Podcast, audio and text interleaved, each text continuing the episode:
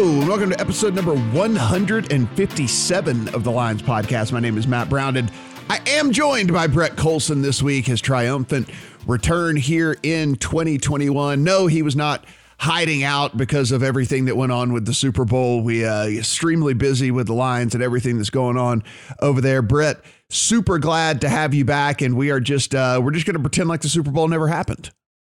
Yeah, I know you are. yeah, man. I feel like it's been it's been. I mean, actually, it has been a while since I've been on the podcast, so it's, it's good to be back. Went through some, uh, had to go through, through some personal things there during the Super Bowl, but um, getting back into the swing of things and getting ready for MLB season, which I cannot wait for. I know it is. Uh, it is something we're going to talk about here on the pod. Look at a few MLB futures while we're still six weeks out because these numbers are going to change drastically once people start paying attention to baseball. It's still a little bit early, so maybe there's some numbers out there that uh, might be something that you're interested in. So we'll take a look at those. We'll of course talk the WGC Workday talk a little bit of sports and collectibles as well about the hottest thing going right now. If you have Twitter or Facebook or even Instagram, certainly you have seen this. And so we at least want to touch on that and the content that we plan to do around that as well. But let's kick things off here with the biggest story. Uh, you know, not only really bred in sports, but this is this really transcended across everything. I mean, this was not sports media; it was local media, it was CNN, it was ABC, it was NBC, it was everybody that was talking about Tiger Woods. And apparently, Tiger Woods was on his way to go meet up with Drew Brees and Justin Herbert to do a few little golf tips here and there. Uh, I guess a photo shoot and promo opportunities, stuff like that. Where uh, we got it coming through the you know our, our the Twitter machine that that his card flipped, and then we're like, okay, man, that sucks. Let's let's just hope he's all right. And then you see the picture of the actual car itself, and like, oh my god, what's going on? Talking about using Jaws of Life and this, that, and the other, but at least as of this morning, and we're talking about strictly from a alive and well standpoint, everything seems to be rocking and rolling. We'll talk about uh, you know implications as far as playing wise here in just a second, but it seems like everything we are reading is that that Tiger is is recovered and alert and and good to go. Yeah, that's that's the most important part is that he, all things considered, he is okay for himself, for his family. That's you know the most important part of this. But yeah, now you know once now now once he gets through that part of it, it's it's does he does he start rehab? What what does his career look like going from here? Is you know is this uh, we're faced with the reality that the game will might not ever have Tiger Woods as we've come to know him again. So you know that's then that's that's a tough thing. You know, as as huge golf fans like we are, that's a tough thing to to realize. Yeah, I mean, I don't think I don't even really know if the generation under us, like below us, has an idea of his impact on the sport itself. I mean, golf is in the state that it's in right now with all these awesome young players because of Tiger right. Woods. You can ask every single one of these guys, and every single one of them will tell you that they grew up and got inspired and, and, got into the game and wanted to be Tiger Woods. And he was the first guy, Brett, as well. And the reason why we're talking about do we need to do something about the drivers or the ball or what do we do with the holes and stuff? And the reason these guys are out here doing what they're doing to these golf courses as well, these young guys, is because of Tiger as well. He was the first guy that that really treated golf like a sport as opposed to a game. And he was in the gym and he was working out and he was taking supplements and he was really caring for his body. And it was not just the get out on the range and hit balls, it was get in the gym and put in work there as well. And, and, that has inspired, you know, tons of these dudes to to do the exact same thing, which is why we're talking about, you know, these guys being 330 off the tee every every single week, you know. And so it, he changed the face of the game at, at its very very core. Yeah. And yeah, he was like the first golfer that was an athlete, right? Like I like yeah. a legit like treated the sport like an athlete treats a sport. And yeah, the game has completely changed uh, ever since he he started dominating it back in the late late nineties. And man, it's yeah, it's it's hard to it's hard to. I mean, I had I mean, I'm sure I wasn't the only one who had the flashbacks to to Kobe and what happened last year around this time. Like yeah. you you start to see it on social media, you're like, nah, that can't that can't be right. Like you see this you see this stuff all the time. But then you know it's, the the media starts to pick it up, and then people are digging for information, and yeah, it it became real. And fortunately, Tiger seems to be okay, but you know his career the guy's coming off his fifth back surgery last month. I mean, he's he probably was never going to be the same. I know we said that before, and he proved he proved me wrong. He made a comeback and yeah. won the freaking Masters two years ago. But this one, this one feels like that this could be it, and that that's you know that's really hard as, as a golf fan. Yeah, so I talked to a buddy of mine, one of one of my real close friends is an orthopedic surgeon, and um, he's like, "Look, it's never good." That you have to immediately go into surgery for leg injuries anyway. And he said it's certainly never good if you immediately have to go into leg uh, go into surgery for leg injuries and you're 45 years old.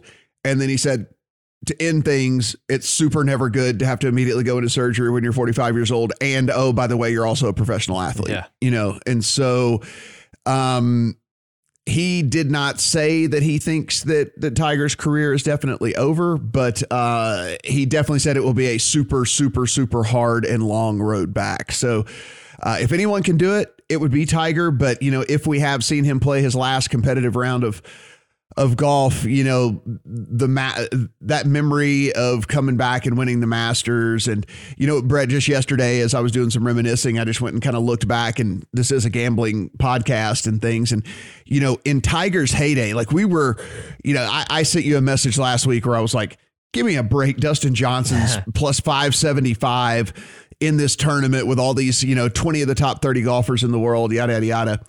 And so I went and did a little bit of research and, in Tiger's heyday, he would be going off at like plus 280 and plus 290.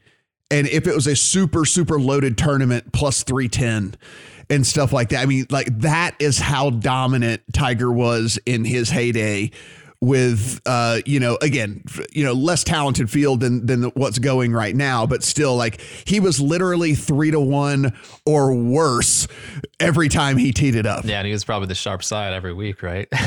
Yeah. I mean he just won all the time so.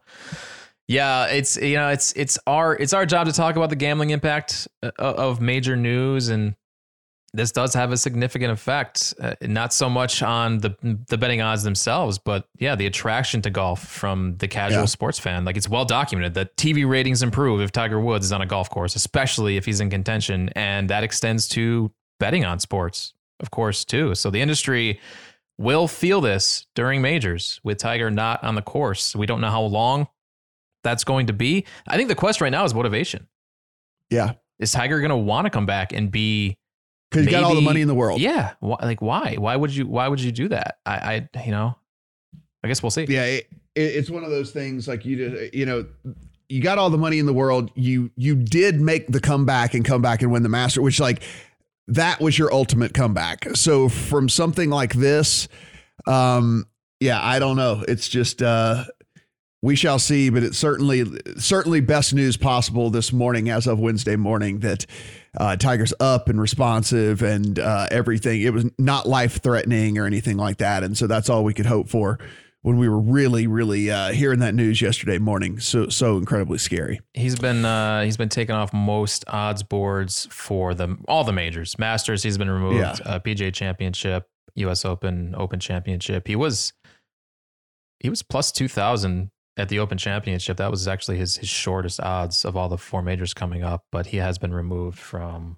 all of those at most books, as you would expect. As we would expect for sure. Um, all right, so let's talk a little Major League Baseball. I, if you have not been paying attention, and look, you, you might not have because it's, it's a weird year, weird things are happening, and plus, I don't know how long in advance people look at stuff like this. But but Brett, we're we're six weeks away from opening day. Um, people, you know, I, I imagine that's going to creep up on a lot of people out there. But uh, six weeks away from opening day and we look at, Major League Baseball odds here. And, you know, you look at the World Series, and we'll start there before we get into some of these other markets. But you start the World Series, and Dodgers three and a half to one, Yankees five and a half to one, Padres eight to one, White Sox eight and a half to one, Braves 10, Mets 10, Twins 20, A's 22, Blue Jays 22, Astros 25, Cardinals 25, Rays 25. Everybody past that is 33 to 1 or longer. When you hear these teams in the upper half of the odds here, is there anything that what instantly comes to mind as far as like okay maybe i would take a flyer here if i was into you know locking my money up for seven months or is there anything where you're like i would never bet on that team at these current odds Well, I'd never bet on the Yankees ever. right Their their odds Right. are always inflated, and with that, I always end up back on the Rays, and I can get better odds on the Rays this year than I could last year, and I'm I'm good with that because it's not so much. I mean, they they lost they lost Blake Snell, they've lost a couple other guys, but it's not so much the talent on the Rays. They've never been the most talented team. It's the way they play baseball. They always they apply analytics better than any other team in the major leagues, and I, I love that. And I think that gives them the best chance uh, at these at these odds. Uh, at I think you could probably find better than plus twenty five hundred to win the World Series right now. I I would probably more lean towards like a AL future with the Rays. I don't want to mess with the Dodgers, or the Padres right now. I, I, I don't think anybody from the AL is going to come out and beat the Dodgers this year. This this Dodgers team is just so loaded, and I hate I would hate to, to lock my money up on a plus three fifty to win to win the World Series, but that might be that might be too high on this team. well it might be the best it might be the best number you see right? Like like moving forward. Um let's see the rays are 25 at draftkings. They're 25 at fanduel as well. I'll i'll pop up mgm while we're looking right now as well. It seems like the rays maybe the secret is out a little bit brett on them that it's like okay even though you look up and down this roster and it doesn't necessarily jump off the page at you, the way that they've been going about baseball, the way that they look at how to win games and things like that, um, maybe that is maybe that's kind of out now because you know, in theory, with what they lost and talent to talent comparatively to the rest of these teams out there, they probably should be a little longer than twenty five. Yeah, you're right, but man, I don't know. I'm I'm looking at the the AL East, and they have the same odds as the Blue Jays. Wow, they're 16 to 1 at MGM. Yeah, the I Rays. feel like, yeah, man, I'm I'm I'm about to lock up some more money. I think because Wow. I can get the same number here at my local book in Buffalo, so I'll probably end up. I'm going to be betting the Rays again this year. Yeah. It's, it's just going to happen. Wow, they are 16 to 1 at MGM. So they've had some money come in on them at MGM. Again, 25 to 1 at, at DraftKings, 25 to 1 over at FanDuel. Uh, for me, I'm with you on on passing on the Yankees. Listen, this is yes, the lineup top to bottom, do not get me wrong. It's scary when you look at the lineup. But Brett, I know we cannot predict injuries, and I know that like trying to say someone is quote unquote injury prone is a bit of a fool's errand because you know the, some some of these guys like will get hurt for three seasons in a row, and that makes you feel like they're a certain way or something, and then you know they play the rest of their career without injury. That being said. It does feel to me a little bit like Aaron Judge and Giancarlo Stanton are, are injury prone. And it would not surprise me if we, you know, see another 120 ish, 110 game season out of both of those guys. And then you look a little bit further um, into the pitching staff. And yes, at the very top, Gerrit Cole. But from that point on, It's Brett, not good. Corey Kluber's your number two. We have not seen Corey Kluber be good in three or four seasons. Jameson Taillon is a guy that had a ton of hype three years ago, but again, has not necessarily lived up to the hype that he got. Your four starters, Jordan Montgomery, and they don't really know who's going to be the fifth starter for the team right now. And so, yes, Gerrit Cole is going to win just about every time he steps on the hill. But past that, I mean, I, I'm just not I'm not sold that this team has the pitching staff to be sitting at five and a half to one to win the World Series. No chance. They're just going to have to outscore everyone. And look, they did that two years ago, and they did that with their entire roster depleted, which was amazing. They like they they proved that they can do it. So it is a little scary if you're fading the Yankees because it is possible. But this this pitching staff is nowhere near what it has been. I mean, I I, I can't I can't bet on a on a on a a World Series favorite when beyond Gerrit Cole you have this this group. I just I can't do it. So yeah, I don't think you're getting any value on the Yankees at this point.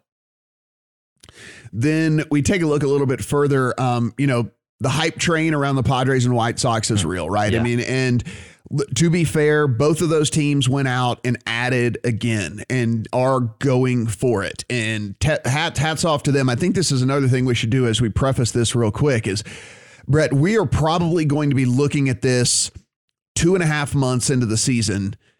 And there is literally going to be six or eight good teams in Major League Baseball and about 20 just absolutely terrible. There, there are going to be a bunch of teams that decide that they are not going to try and win this year. We have already basically gotten that confirmation from the Cubs as they have purged that lineup. They are still shopping players. They say they need to cut costs. We've started to see all these other teams, the Colorado Rockies, you know, getting Arenado out of town. They are trying to cut costs. A lot of these teams saying that the 2020 season and the pandemic made it to where they don't have any money anymore, despite all these teams being owned by billionaires. But let's not go on a rant about all of that. Um, so a lot of these teams you know, have punted on the season before it has even started. The Pirates, the Rangers, the Mariners, the Royals, the Tigers, the Rockies, the uh, the Orioles, the Diamondbacks. None of those teams have a shot, like not a shot in hell. At much uh, making the playoffs, much less like making an actual run at the World Series. So when you look at these teams with these 100 to 1 odds and 80 to 1 odds and 150 to 1 odds and things like that. Like there is a very, very, very good reason that they are listed that way. And you should not waste your money betting on those type of teams. Very different dynamic than last year when we, you, and, you and I were looking at the bottom of the, of the barrel. Like, yeah because you could because who knows in a 60 game in a 60 game season one of these teams could get hot. And we saw the Marlins make the playoffs. We saw the Reds make the playoffs although they, they were a little shorter than the Marlins. But yeah we're back to 160 plus games and it's you know it's the same old story. Yeah you're gonna have teams here that just have no no chance. Even like Boston at 50 to 1 Boston yeah. Boston's terrible. How are they gonna come out of that division? There's, right. it's just not gonna happen. So yeah I, th- I think you're right. I think they're right now counting here, maybe 12 teams that have like an actual shot. I guess. Again, right. it comes it comes back to the Dodgers. This team is just so loaded, and they have young guys like a Gavin Lux and uh, some uh, some of these other. Uh, they've got a, a what's his name, Dustin May, and well, they're six and seven starter which by the way, their their number six and number seven starter, one would be in would be in a rotation in every other for every other team in the, in Major League Baseball. Oh, and also started high leverage playoff and World Series games yeah. for them as well because Dustin May and Tony Gonsolin aren't going to make the starting rotation as it sits right now. And these are guys that started high leverage games in the playoffs last year for this team, and they don't have room for them to be in the starting rotation, bro. I mean, that's like that is the state of the Dodgers right now. Like they can afford not only one but two injuries to their starting rotation, and it would not affect them in the least bit. And it's so important because again, we're still we're still in a pandemic. We don't know what's yeah. going to happen with that. And to have that kind of depth through an entire season is so valuable and we're going to see that. And the Dodgers have. I'm it. with you. As good as three and a half to one. When you said anybody. when you said three and a half to one, I'm looking at it now and I'm kind of like three and a half to one might be the best number we ever see yeah. on this team. Like once they get going and they're just winning game after game after game after game after game, like we we not we might not see 350 ever again. Look, it is, I literally might have to go put it down. It is baseball, and anything can happen. Teams can get hot, pitchers get hot, but I I wouldn't be surprised if at some point we see the Dodgers at like nearing even money. Yeah. to, to win the World yeah. Series before the playoffs even start. They're they're that good. I think the only team I'd put money on here, and one of the ones that we were mentioning, listen, people have people have written off the Astros, I think, way too soon here, and they are 25 to 1, Brett. And we know you just got to get in the tournament, especially in the American League and things can happen. You know, the Yankees go down last year. I mean, it, it is, you just need to make the tournament. And you look at this Astros team Greinke, McCullers, Framber Valdez, Christian Javier, Jose Urquidy. Now, they need three young guys to really contribute and really be good. You need Framber Valdez, Christian Javier, and, and Jose Urquidy to to pitch well, and you need them to have good seasons. That being said, Framber Valdez was awesome. Uh, Christian Javier had definitely his moments, as did Urquidy. If they can just get a little bit more consistent, that's a pretty good starting five for this Astros team. And yes, Springer is out of town, but people are forgetting that Yordan Alvarez didn't play for them at all last year. So you you do lose one big bat, but you are getting another big bat back in the lineup in Yordan Alvarez, regular playing time for Kyle, for Kyle Tucker. You still have Correa, Bregman, Altuve, Gurriel, Martin Maldonado, is still one of the better hitting catchers out there. Michael Brantley is a good contact player that is is you know listen he's getting a little bit up there in age but he is still a very good player as well. So for me at 25 to 1 them also being an American League team I think the Astros would be if I, you know, was going to put some some cash down here and just kind of sit it in the account and forget it. I think the Astros would be an interesting bet for me. Yeah, they're. I mean, they're what they're almost like a lock to make the playoffs too, right? That division is so bad once you get past the the Astros and A's. So I I could see that. The question going into last year was: Are people actually going to bet the Astros? Because everyone hated the Astros. Are do people yeah. still hate the Astros like they did last year? Know. I, I needed to actually look and see where money is coming out on the Astros, if anybody's is betting them yet, because I know last year they were not a favorite at all uh, of of betters. So there are player futures out there as well. We'll talk a little bit next week on like to make the playoffs. Those are out, and we have regular season wins as well. We'll hit on that as well. But like the player futures and we'll just hit on Cy Young real quick and we'll come back in the next couple of weeks on MVP and things like that. But when we look at the NL Cy Young, I mean, Jacob DeGrom's five to one at DraftKings. Brett, he is the best pitcher in Major League Baseball. He is the best pitcher maybe we've seen in quite some time. And for me, it's very hard, even though I do understand that it is only five to one that you are getting on him it is it would be very hard for me to go out and not if I was betting this market and not bet on Jacob DeGrom. He just does it every single year when he steps out there. And the fact that the writers now have understood have uh, given it to him even when the team was bad and now the Mets are going to be drastically better like the Mets are going to be actually in the in the playoff hunt here should make the playoffs should make some noise. So now it's not even where they have to feel bad about giving it to a guy on a bad team. It's like he's going actually going to be on a good team as well Uh, you might can convince me with Bauer. I mean, certainly being on the Yankees, you might convince me on on Walker Buehler, even if he were to step it up and have a massive year. But boy, Degrom at five to one, it kind of goes back to that Dodgers three and a half to one. I'd probably just bet that if I'm betting this. I'm with you. The other thing is he's the face of that staff. He is the clear ace. So he's not going to have a you know another big star pulling potential votes away from him. Like he like a like a Bauer and a Walker Buehler or uh, a Snell and a Lamet or yeah. something like that. But yeah, I, am with you. And yeah, the Mets the Mets are going to be good. They've done a lot to improve that roster. Uh, they they're finally going to get some offense. They they added Lindor. Um, they added VR. This is a, a pretty good lineup now. And yeah, if they're winning games, if they, they make the playoffs, he's going to be he's going to be right there, unless he gets hurt, of course. On the AL side of things, it's a little bit more murky whenever we look at the AL Cy Young Award. Gerrit Cole, three and a half to one. Bieber, four to one. Giolito, four and a half to one.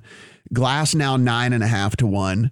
Then you have Ryu at 13, Berrios at 17, Lynn at 17, Kluber at 18. What in the hell? Corey 18 to 1 for Corey Kluber to win the Cy Young. Like what this guy hasn't pitched well. What am I missing here, Brett? He could what is going on? I mean, I guess if if there are still voters voters out there who uh, reward wins, he could win 20 plus games just I guess, having yeah. that roster, but uh, yeah, uh, I, I can't get behind that one at all. Maeda 20, Keuchel 22, Marco Gonzalez 25, Jesus Luzardo 25, Framber Valdez 25, and then everybody 30 or longer after these. that. It is very, very tough. I was talking about Framber Valdez just a second ago, and I was saying how good I think that the the Astros could be this year, and that people are sleeping on them. Look, 25 to 1 for a guy that like on a team that I think is, you know, right in the hunt to win the division is certainly going to be in the playoff picture. And if he kind of takes that next step from what we saw last year, man, I don't know. 25 to 1 on Framber Valdez is, is certainly interesting to me.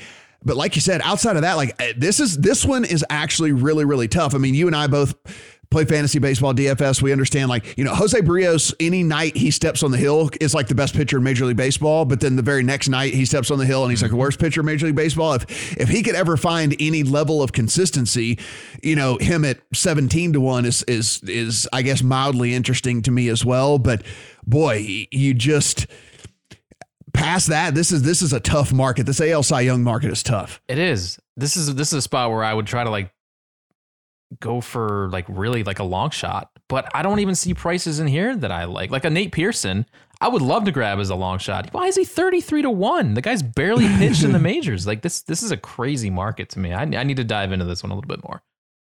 Yeah, I um like I said, I, I think Valdez there's a little bit of of value there. You can actually he's 28 to 1 over at uh, FanDuel, so he's actually a little bit better than what you're getting at DraftKings, and he's uh, he's 25 to one at MGM. So 28 to one is your best number on Valdez over at FanDuel. Um, I think there's at least a path to to him getting there, right? Like you can at least draw a line to him getting there. Uh, if you do like Berrios, like we were talking about, I mean, he's uh he's 20 to 1 at MGM, which is the best price you could get on him. But you know, look, Gerrit Cole, I get why Cole and Bieber and Giolito are, are the numbers that they're at. I mean, are they are they raw talent, best three pitchers in the American League? I yes, probably so. But um, you know, an injury, a little bit of an injury with these guys, and certainly um, with everything being so incredibly close, like we're talking about here, you know, I don't think there's anything discernibly different between Cole, Bieber, Giolito in my mind. So does that really kind of open this completely wide open, like you're talking about, to maybe one of these longer shots? Yeah. Who was this year's Shane Bieber? What was Bieber last year before this? It certainly wasn't three and a, no. three and a half to one. That's for sure. I mean, obviously different circumstances because he had a shorter season and uh, he just dominated through the regular season. But yeah, I think there, I think there's opportunity here for a long shot to win. I, I'm not, I'm not impressed by any of these numbers. We'll take a look at, like we said, division odds, yes, nos to make the playoffs, and uh, win totals as well next week, and dive a little bit more into some of these other um, award markets as well that we can look at and uh, try to get you ready here. As we said, about six weeks away from opening day in Major League Baseball. Brett, let's head to the WGC Workday Championship golf. Um, you know, we talk a lot of golf. We try to help you guys bet a lot of golf. One, it's an awesome sweat. It is the uh, best bang for your buck. You get four days out of one bet. And plus, we've been pretty fortunate to be good at it here over the last year or so. So hopefully, we've made some money along the way as well. Um, we hit the outright again this week, Brett. We hit Max Homa, um, and uh, you know had uh, and and had Burns as well, had Sam Burns as well. So it was going to be a nice payday one way or the other, so long as Tony Finau didn't win that thing you in never the playoff. Have, you never have to worry about Tony Finau, Finau winning. So you you were you were in the clear there. Uh, 37 top tens now for Tony Finau without a win. Uh, it's still a good li- good living. He's making a ton of money. There's no doubt about it. But 37 top tens now without a win for him. Um, this is an interesting stat as we before we get into WGC here, but I think it helps with our how we look at things betting, and especially with golf, guys. Yes, you can make the bet and sit back and just have four days of a sweat, but they update these odds dynamically between the tournaments. So, like heading into the second round, you can rebet on the tournament, or third round, or even the fourth round, you can rebet on the tournament. And so, just something to think about here, Brett, is since the beginning of last season, players who hold either a one or two shot lead through 54 holes have won the event four times. 16% of the time they have held on to that 54 hole lead and won. So just something to think about as you go into this these tournaments and if you do have a leader in one of these tournaments, maybe you might want to think about making a bet on the guy in second or third as well um, as a miniature little hedge right. because again holding on to those one or two stroke leads through 54 holes has gotten home just four times 16% of the time. That's what makes golf so great, right? Is yeah. That, you know, like a guy who tees off early on Sunday. And, and look, weather has a lot to do with it too. I mean, it, it might not matter this week in Florida, but a Yeah. lot of times you'll see weather play a huge impact in that final round. Well, So- Finau shot a 64 to get to where to get to the playoff. He, had to, he had to come and shoot a 64 in order to get into that playoff. Nobody was scoring on that course, but, but except for Finau. And, and what did that do? That rocketed him up the leaderboard to where he makes a playoff. You know, and yes, it's it's sad that he does you know blow another one, but I mean. Listen, you shot a final round 64 to even get into contention here. You made a million bucks for finishing in second place. I understand you want to win these things, but I mean, there, there's nothing to hang your head about about shooting a final round 64 and and taking home a million bucks. How frustrated? eh, How how much of it do you think is mental with Tony Finau, or is it he's just been unlucky to this point? I mean, You know- that's a pretty big sample now. Thirty-seven straight top tens without a win. Uh, I haven't looked into what his rounds look like on Sundays, but in this case, it actually helped him that he was like playing from behind on Sunday. Mhm. I think there's a lot of times that I've looked. Um, I haven't looked in a few months, but I looked in. I looked when this started becoming kind of a thing, and a lot of times it wasn't even so much that he was playing bad. He was just getting run down, you know. And I think that's what what this stat that I just kind of said really does show here that you don't necessarily have to play bad. It's just, you know, like you mentioned, that's what makes golf so awesome. A guy can go out and shoot a, a 65 and you're shooting a 70, you're still two under par, but he he's five strokes better than you on the day, and he just he passes you, you know, or he ties you and gets into a play or whatever it might be. I mean, you you don't even have to play bad in order to to lose on a on a Sunday. And I think a lot of times with Tony, it was it wasn't necessarily that he was playing bad on Sunday. He was just getting run down by other guys who were just playing better. And and that's kind of the nature of the beast, unfortunately. One thing I want to do more of is save a little of my bankroll for like the Saturday and Sunday rounds and bet the guys who I liked coming into the tournament on Mhm. those days because maybe maybe they didn't play well on on Thursday and Friday, made the cut. Right. That's the kind of stuff I want to I, want to start doing more of is is studying like the value in betting guys over the weekend when yeah maybe you know maybe courses are you can shoot a lower score in the mornings and these guys will Mhm. have that you know have that opportunity to sh- to go low in the morning and not have the pressure on a Saturday or Sunday so or looking into those underlying stats like maybe they're maybe they're striking the ball uh, awesome but Right. they have just they've just been horrible on the greens Yeah. right like maybe it was just it was you know we know we talk about this a lot on here and if you're listening for the first time like putting is the most variant stat that there is out there so you'll never really you'll never really hear us talk about all that much about putting unless there's just a drastic split or something like that, which actually there is one this week that I'll talk about. But um, putting is just variant, right? I mean, it is some days you some some days you get it going, some tournaments you get it rolling, and then some other ones you're just absolutely horrible. You're just absolutely terrible. And sometimes that can correct itself mid tournament, like you're talking about. And so, you know, you have a bad first two rounds, but you're still kind of lingering because you have been striking the ball so well that hey, if that putter turns around on Saturday, Sunday, you're right in there, if not winning the damn thing. And so, yeah, yeah, you you have conviction on a let's just whatever. Let's just say it's a Justin Thomas or something. You know, you have a conviction on a Justin Thomas, and it comes around on Saturday, and you're getting double the odds on him that you were getting before the tournament went off. And you're like, man, if he just puts a little bit better over the next couple of days, I mean, he could win this thing. Then, yeah, I, I think there's tons of value in kind of approaching a tournament on on Saturday and Sunday like that. yeah or maybe he had just had one or two holes where he hit just a, a wayward drive couldn't get out of it that really kind of buried him and he's been playing great outside of that those are things that I really want to start looking into more is you know as, as we get closer to the Masters I want to do let's do a show about in-game uh, golf betting I, I, I really want to dive, dive into that we will definitely do that. I've been I've been doing that for pretty consistently for over a year now, and so I I definitely have some thoughts here. This is the WGC Workday Championship. It is at the Concession Golf Club in Bradenton, Florida. So there's no course history here. This used to be well, I mean.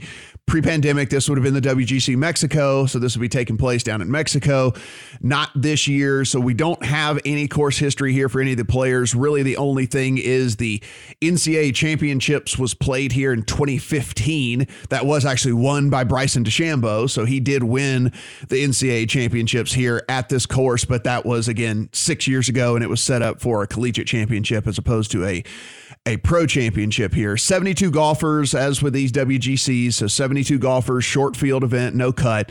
Par 72 plays over 7,400 yards, actually just under 7,500 yards does this course. It is a Jack Nicklaus course. Uh, greens are Bermuda.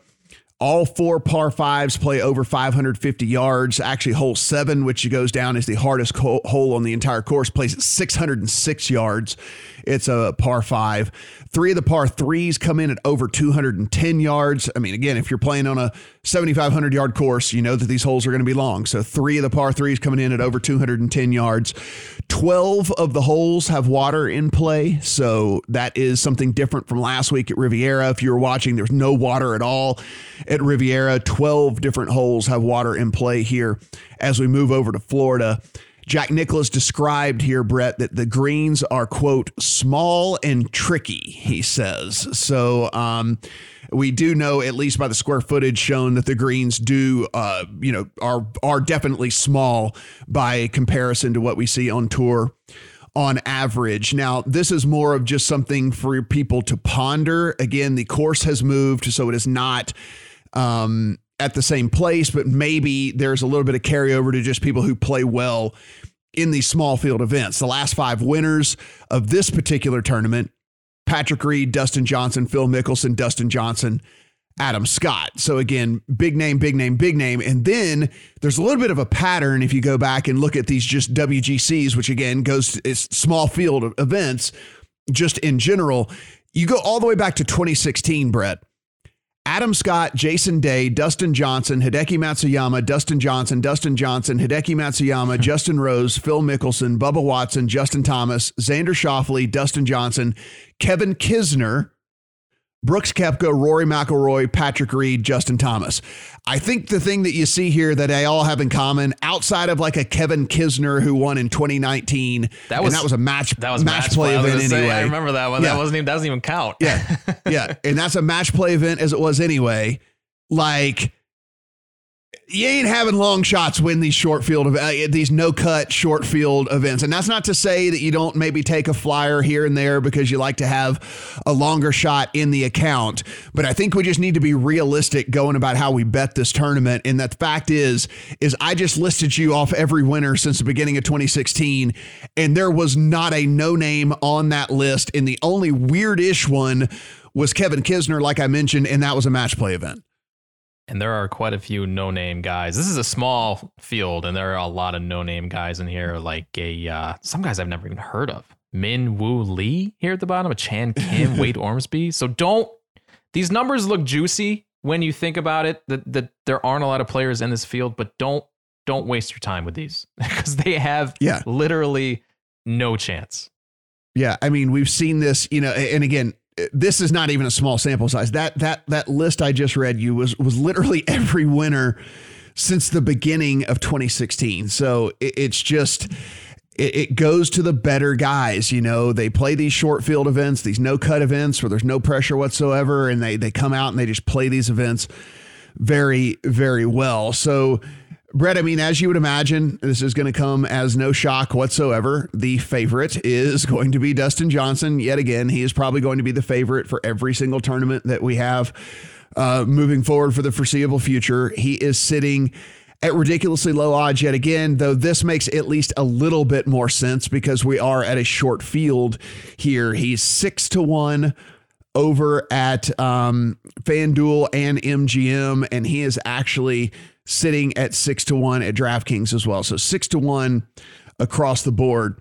Jon Rahm, Xander Schauffele, Patrick Cantlay, Rory McIlroy, Tony Finau, Bryson DeChambeau, Justin Thomas. Your only golfers that are under 20 to 1 to win the event. And those are all some very, very big names as we go into this. So, um, as you started to put your player pool together, as you started to look at this tournament, What did you? What were you looking for in a golfer? Yeah, it's tough because it's a lot of guesswork this week because we Yeah. we don't have any course history here. The guys, most of the guys haven't played or seen this course before, so you know I think mostly I'm I'm looking for good tee to green guys at this Yeah. course length, longer courses. That's really the most predictive thing I look at with these unfamiliar uh, courses. Guys who consistently create opportunities with their irons and maybe get hot with the putter. So guys like uh, like a Justin Thomas, Adam Scott, maybe Sergio, not to win, but maybe like a top five or top ten for a Sergio, or, or where I'm looking for value at their current prices. Um, that for me is the most important thing. But just distance is going to matter here. So Yeah, I mean it's a it's a long it's a beast, right? Under seventy five hundred yards. So I mean, like just under seventy five hundred. So I I did that as well. I mean, you know, we have our friends over at Fantasy National. I've been using them to make my own personal models now for over a year, which I you know I have to give a ton of a ton of props to these guys because. You know, I've been hitting outrights at an un. I mean, this is just I've been hitting outrights at an ungodly rate, and a lot of it has to do with with being able to do this. And so, I mean, I I went driving distance. I went uh, off the tee, uh, strokes gained off the tee. I went strokes gained around the green. And then I kind of doubled up here on some of these just to get a variant stat involved that uh, emphasizes what I what I want. So I put in uh, scrambling, which again is is just the percentile uh, version of of strokes gained around the green. I put in fairways gained, which uh, helps with with you know with off the tee as well. Um, I did put in a little bit as well, Brett, for strokes gained on par fives because as long as this course is, and listen, I'm just going by people who know this course. Again, I've never seen it before. A lot of us have never seen it before, but I'm just going by what people say who have seen this course, who know this course, who have played this course, and basically saying, like, listen, it, it's not a it's not a, a scoring fest out there. It is not going to be go out there and light it up or anything. And so I did at least want to put a little bit of emphasis on strokes gained on par fives to where when they're not on that beast of one that's the 606 yarder, when they're on the other ones, um, you know, maybe I can get away with a birdie or two there. I want guys that are going to be able to help me out scoring on those par fives. But I'm with you. Distance off the tee. I, I did. I did around the green and uh, scrambling a, a decent amount as well. Since we're talking about small and tricky greens, as, a, as a, according to uh, to Jack, then if they're small, then people might not be hitting them all that often. And so if they're not hitting them, I want guys who are good around the green, guys that are good at scrambling and can get up and get down and aren't giving away strokes whenever they they miss the green. Yeah, definitely around the green should should be important and looked at, especially yeah, like you said, those greens are small. I'm also looking at proximity, guys who can hit their long irons close. So I was I was all over Collin Morikawa last week, and he did not come through for me. He kind of hung around there, but um, never really made a run at it. I think it's a good week to maybe bounce back on on Morikawa because his price isn't where it probably should be after he disappointed a lot of people last week. Um, that's that's one guy I'm looking at. What are your thoughts on Bryson this week, coming off that first missed cut in six months? Yeah, so I do want to talk about you know these these guys at the t- at the top here, and of course some of these guys that are really jumping off the pages is Bryson after a really bad showing. I mean, so here's the deal for me with Bryson at a course like this. We don't know for sure, but we have to assume that length is going to be a big, big bonus here with this being 7,500 yards.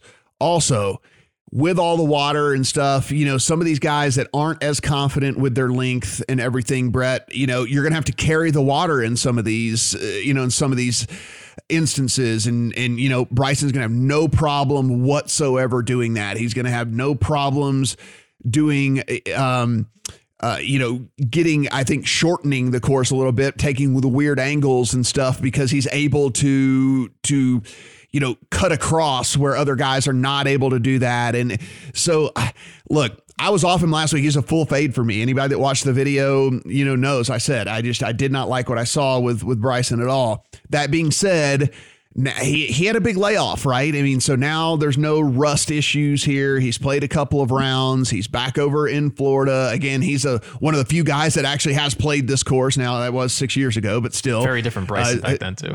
yes, yes. Um, has played this course before and and all that. And so, um, you know, look, he's second in the field in driving distance. He's first in the field in strokes gains uh, in this field in strokes gained off the tee, which I told you I really really like. He's actually even 18th in this field in scrambling, which uh, you know with which is pretty good for him because he's not great on approach and he's not great. You know, I mean, like that's one of the things. He's 62nd in the field in strokes gained approach. He's just his irons have failed him, but you know. Uh, if all of these other parts of his game are still where they are, Brett, and he can and and maybe he can just find a little bit of consistency with his irons, then I think that this certainly is something that uh, you know he could show pretty well. At. Yeah, I think it's a good week to buy the dip. Uh, you know, I'm not I'm not going to let the two bad rounds last week sway me off this guy. I think this sets up as a really nice course for him. And let's not forget, at this time last year, he was starting a stretch of seven straight top tens. He was dominating the PGA Tour, and then he won the U.S. Open in September. And here he is priced below Tony Finau to win a golf tournament. Like in Bryson, you're getting a guy who has proven the ability to actually run away from a great field with his length. Yeah. So that's that's crazy to me. So I feel like you know there there definitely has been money coming in on Bryson. His price has fallen. It was 20, 20 to one, I think, is where it opened, or maybe a little higher. Um, so I mean, I, if you're gonna bet Bryson, I would do it now, even though you're not getting the best number. It might be better than what it closes at, but I, for me, I just I see this as a really good opportunity to get back on Bryson after a really bad showing last week, and a course that he has seen before, has played before, has had success at before. Um, yeah, any, anytime I can get I can get Bryson around twenty to one, I, I think you have to do it. So I'll go ahead and, and read it off here, and then we'll give a little stat, some stats on some of these guys. But so when I ran my model for the last 36 rounds, Brett, and again, like I said, driving distance, strokes gained par five, strokes gained off the tee, strokes gained around the green, scrambling, strokes gained approach, and fairways gained uh, were the were the metrics for me. Uh, twenty percent on distance off the tee, around the green and approach. Five percent on fairways gained and strokes gained, par fives, and then ten percent on scrambling. What it spat out to me was Dustin Johnson, Jon Rahm, Xander Schauffele, Tony Finau, Patrick Cantlay, Joaquin Niemann, Bubba Watson, weirdly enough, Viktor Hovland, Justin Thomas, and Sergio Garcia actually was the top 10 in my model. And again, this is over the last 36 rounds. Berger, Koepka, Scheffler, Matsuyama, DeChambeau, Lowry, Zalatoris, Oosthuizen, Simpson, and McIlroy um, round out the top 20 there in in my model, which I thought was fairly interesting. Now, if we wanted to go a little bit more recent and we did tw- last 24 rounds. So if you want to, you know, weigh a little bit more heavily these guys' recent performances. It's it's DJ Rahm, Cantlay, Niemann jumps all the way up to mm-hmm. fourth, actually. Um, Watson, Schauffele, Finau, DeChambeau now makes his way into the top 10. Vic Hovland at top 10. Scheffler, Zalatoris, JT, Cameron Smith actually uh, at 14th. And of course, we know he has been showing well here lately. Koepka, McIlroy, Carlos Ortiz is a guy that has shown up in the top 20. Then at that point, Daniel Berger, Max Homa and Collin Morikawa for me. So as we as we move a little bit more recent form, then now you're seeing the Berger and the Morikawa and and, and again some of these guys that are super especially from a Berger standpoint like super hot right now start to move more into, you know, higher up my model and higher up into the rankings here. And so, you know, this is another one of the things that I do. Like I don't just go with the model and and the numbers are end all be all and that's all there is to it. I take the model as a starting point and then I'm just running it multiple times. I'll run 36 rounds, I'll run 24 rounds, I even run 12 rounds just to see what a guy's looking like, kind of like over his last three tournaments and and go from there. And if you do that, then Patrick Cantlay is actually number one in my model, even over Dustin Johnson, because what Patrick Cantlay has been doing, Brett, over the last, uh, I mean, strokes gained everywhere on the course except for putting last week at the Genesis, and, and he has finished a T17 or better In eight of his last 10 tournaments, he has four top eights in his last eight tournaments, and he has one missed cut since March of 2019. I mean, Patrick Cantlay, I know he doesn't get mentioned in the same breath as often as he should with some of these other guys, but he is as elite and as as consistent as there is on the tour. Yeah, he's just so solid. And he's quiet. He you know, he he goes about his business and then that's it. But yeah, he's just as good as any of these guys here at the top. And the results over the past few months show it. One of the Zozo, second Amex, third at AT&T Pro Am. I mean, he's just been consistently putting up top 20s. And I just, you know, last year, I think who was the last year was your top 20 guy? Was that Thomas? Yeah. This, Yeah. I mean, Yeah. you, you could make the case that it's it's Cantlay. I mean, it's just like it's It it's, is. it's like almost automatic at this point. Yeah, I, I would bet him top 20, uh, you know, in this tournament all day long. And I would be targeting him for head to heads as well. Because here's the thing, and, and you might lose because, eh, you know, he's going to be paired against some of the very best guys. But the thing about Cantlay is the consistency is so incredible with him that every guy that you ma- that you match up against him in a head to head has to be on their game. Whereas Cantlay, this is just his game. He just goes out and finishes top 10, top 20 every single tournament. And so I love, love, love him in matchups. Love him in head to heads. Um, so I'll have a bunch of exposure to him on that. I mean, listen, it- you know, starting at the top, I get why he's six to one. Dustin Johnson's won this particular event. Yes, it was on a different course, but like he's won this event three times. He's won six of these small field events in 24 uh, in, in 24 attempts. He's batting 250, Brett, winning these events. I mean, like he crushes these small field events. He does, but I still can't. I can't do it. I can't. I I can't click on that number at plus six hundred against this field. I, there's just I can't do it. As good as he's been playing. Remember last year when we, he was like twenty seven hundred to win I a tournament? It's just I know. I can't. I know. And now can't- here he is. Yeah, I can't. Do yet it. again. We were preaching though to get on DJ Yeah. back then, Bet and every so week. Yeah, and so hopefully you were and made some money. Rahm gained 4.8 strokes on his approaches last week at the Genesis Invitational after gaining 5.4 in Phoenix. And if anybody who knows the story with Rahm, he had an equipment change. He changed to, to Callaway, so it was a completely different iron sets and drivers and everything set up for him. Struggled a little bit. It seems like he is. I mean, look, he's one of the very best in the world. Brett, so I w- would, wouldn't expect it to take very long, but it looks like this new equipment for Rahm has started to to work for him, and again gained 4.8 and and 5.4 the last two tournaments on approaches. And so um I actually think Rahm is my pick in this tournament as far as as just a as just a straight outright. I think things are coming around. I think he has started to uh to really figure things out. I think this equipment change has has started to click for him. And so eight and a half to one. I like Rahm. I mean, in, in some of these alternate markets, I mean, you're still getting even money for a top 10 finish. Again, guys, even money for Jon Rahm on a top 10 finish where we're talking about a field of 72 golfers. so, I mean, this is even, ten to You fifteen know. have no chance. So Right, it's really exactly. a field of like fifty. right. And you're getting even money on Rahm to finish in the top 10. I mean, it's just, uh, uh, it's going to be too hard for me to pass up. That's going to be a really, really big bet for me. Uh, some of these other guys, listen, Roy McIlroy got cut this past week, couldn't get a putt to fall at all at Riviera. He lost 4.3 strokes putting in just two rounds, Brad. Uh, they couldn't get a putt to fall at all. He took a flight out as ASAP. He was on the range in Florida on Saturday.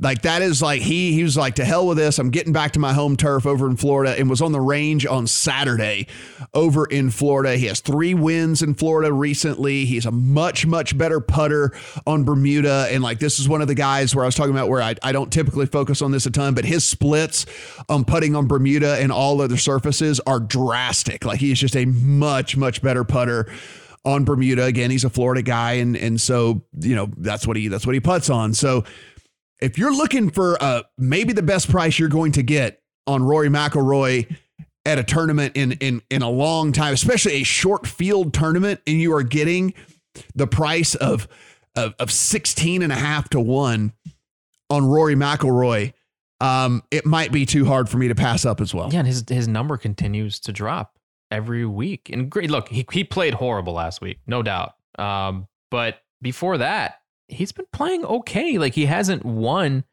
in a while, but you know, fifth at the Masters, eighth at the U.S. Open. In these tough fields, he's shown up. Um, he was in contention in one of those tournaments overseas in, in Dubai yeah. or whatever, and in, in one of those Saudi tournaments, he was. I think he ended up T three, but he was in contention on Sunday. So you know, even recent form outside of getting cut last week, probably a good spot to to buy Rory at his lowest price point. Yeah, uh, a couple of other guys that might make my card here. Uh, Vic Hovland, guy's just been a model of consistency and he is going to break through and I think he is going to be in the in the same breath as some of these other guys we're talking about here in about a year or so. All he does, Brett, is go and finish in the top 10 these days and it's under the radar and sometimes he makes the move on Saturday and sometimes he makes the move on Sunday and he hadn't quite completely all put it together but um, short field here course certainly sets up nicely for his game. I'm getting 22 and a half to 1 on Hovland he's probably going to make the card. And I think I'm going back to our boy Sungjae here this week again. Um, he took two weeks off, dude. We talk about this. Like the reason we don't like Sungjae a lot of times is because we never, I mean, the guy's got to be worn down. He plays every single friggin' tournament. He finally took two weeks off. And so he's coming into this one fresh. I mean, uh, ninth in this field in strokes gained off the tee over the last 36 rounds. He won the Honda last year, which is a Florida tournament. He was T3 at the Arnold Palmer, which was a Florida tournament. So Florida has been good to to Sungjae Im. Maybe the West Coast isn't necessarily where he he butters his bread. So um, that might be my my card this week. I, I might just be Rahm McIlroy. Hovland and and uh, and Sungjae, and then from that point on, I'll just play a bunch of head to heads and groupings. I really like this middle tier here. It, between mm-hmm. 3,500 and was it 40? We're looking at DraftKings. Between 3,500 and 4,650. Mm-hmm. I think any of these guys could win this week. Niemann, I Niemann can win every week, and he has the distance to to thrive at this course. I think. And then yeah, Im and Collin Morikawa. Morikawa 4,650. I, I'm I'm betting that. Yeah, yeah. It's. uh it's it's an inter- it's certainly an interesting field. Some of these guys that you know way way down. There's this guy Christian uh, Bezuidenhout, yeah, Bezuidenhout or whatever it is. Um, he's like 125 to one. The reason he's down there again, people aren't very familiar. He, he, he shot under par 12 of his last 14 rounds that he's played. He won back to back tournaments at the end of 2020. Like the guy's the guy's a pretty damn good player. Again, we don't normally see these long shots win this tournament, and and we don't normally see them them do well. But just uh, something to keep in mind. Maybe you see him in a head to head or something. You know, maybe whatever book you are at uh, gets really exotic with these things and has a, a market that you can bet him. But again, guys in super super awesome form right now. Um, and then there's this guy Rasmus Højgaard. Um, there's another guy that uh, you can take a look at that's in this field. Um, he's way down like 175 to 1 but he's inside the top 20 on the European tour in in driving distance greens in regulation and putts per green in regulation. He was a T6 over at Saudi. He was a T9 at the Dubai. So he's actually in good form as well in this uh, as he heads into this thing, Brad. Again, just a couple of if you want to have some fun tickets in your account that that you know are definitely not going to cash, you know, the vast, vast, vast majority of the time. Um, you know, at least those guys are guys that maybe would be priced a little bit differently if they were a little bit more well known, but they're they're in good form and have uh, have played have played you know in fields that have some really talented players as well. Yeah. Speaking of which, what are, what are we doing with Matthew Wolff at this point? Has not played all that well I, I'm d- I'm done with I'm done with Wolff until I see some some big changes. It's 110 to one though. I man, I just I he's one of those guys where I think if you can get him at this price, I think you just blindly just click him to win, and that's it. Maybe just take a flower on him, but he has the length to to do well here. But yeah, I, am with you. He, he, it's tough because he has not played well. I want to end things here. We're just going to give two minutes to this because I don't want to spoil a, a, video that we have coming to the YouTube page. But the intersection of sports and sports collectibles and betting is really never been uh, has never been closer than it is right now, Brett. I mean, what we have going on in the sports card market, what we have going on with NBA Top Shot, really does blend everything that we kind of do here with sports and sports betting and ga- and gambling with you know just traditional sports collectibles and even even new age sports collectibles in these, you know, NBA Top Shot moments, which are you know NFTs, which are non fungible uh, things. So like, so uh, we do have a a video coming from from our own Josh Lander, who's going to talk about NBA Top Shot. So we won't go into depth on that, but uh, definitely check that video out on the YouTube page because Top Shot is the hottest thing going right now. He's going to explain to you what it is, how you get packs, how you get cards, where you trade things, what some tips, some tips and tricks along the way as well. So be sure and, and take a look at that. And uh, you and I can just talk real briefly just about traditional sports cards, the the cardboard as they call it. But that has made a massive comeback as well. That market has exploded as well almost to the point where it has turned me off, Brett, because these prices have gotten so incredibly crazy that like I'd have to go take a second mortgage, take a mortgage out of my house or whatever to be able to afford to get into the game like I'd want to. Yeah, not exactly the best time for me to get back into it. I'm paying like double or even sometimes even Mm. triple of what people were paying last year. But I I'm really enjoying it, man. Like I've gotten back into Yeah. like the the collecting, not so much. The investing part of it is really fascinating to me, even though right now probably the worst time to be to be buying. But there, I think there are still some opportunities to buy up on some players that you like, and have you know if, the if the industry does continue to grow, which I guess we'll see.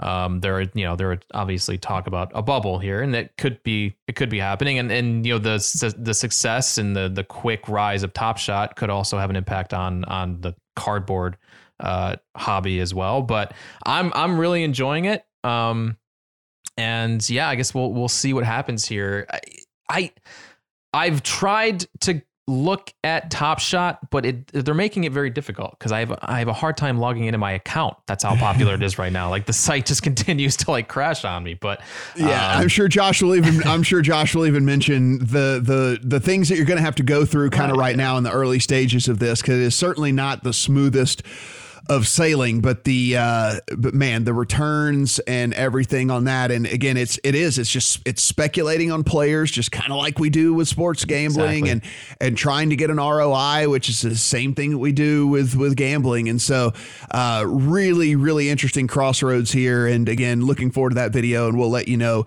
as soon as that hits the channel. If you go ahead and just subscribe, it's backslash PlayPix. If you go ahead and subscribe to the channel, then uh, you know as soon as it goes live, you'll get notified anyway. So we don't even have to worry about all of that. But man, Brett, great to have you back, buddy. Looking forward to uh, to doing this here every week, and you know, golf season cranking up, and and baseball coming as well. March so Madness. we will, and March Madness. We have a lot to talk about, and hell, maybe maybe we start having Josh on every now and then to talk Top Shot or whatever. You know, I mean, depending on how things go, because this is uh, certainly doesn't seem like it's going anywhere anytime soon. So it is uh it is good times right now and and good times here on the pod. 157 episodes deep, Brett.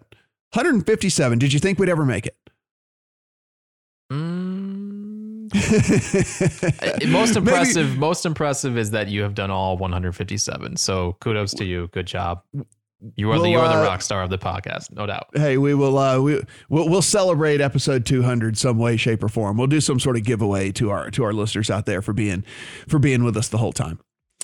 All right, as always, guys, you can take a look at all the stuff we got over at the lines and at PlayPix and uh, head to the YouTube again, YouTube backslash PlayPix. Subscribe there as well so that you can get notified whenever we go live with those things. For Brett, I'm Matt. Talk to you guys next week.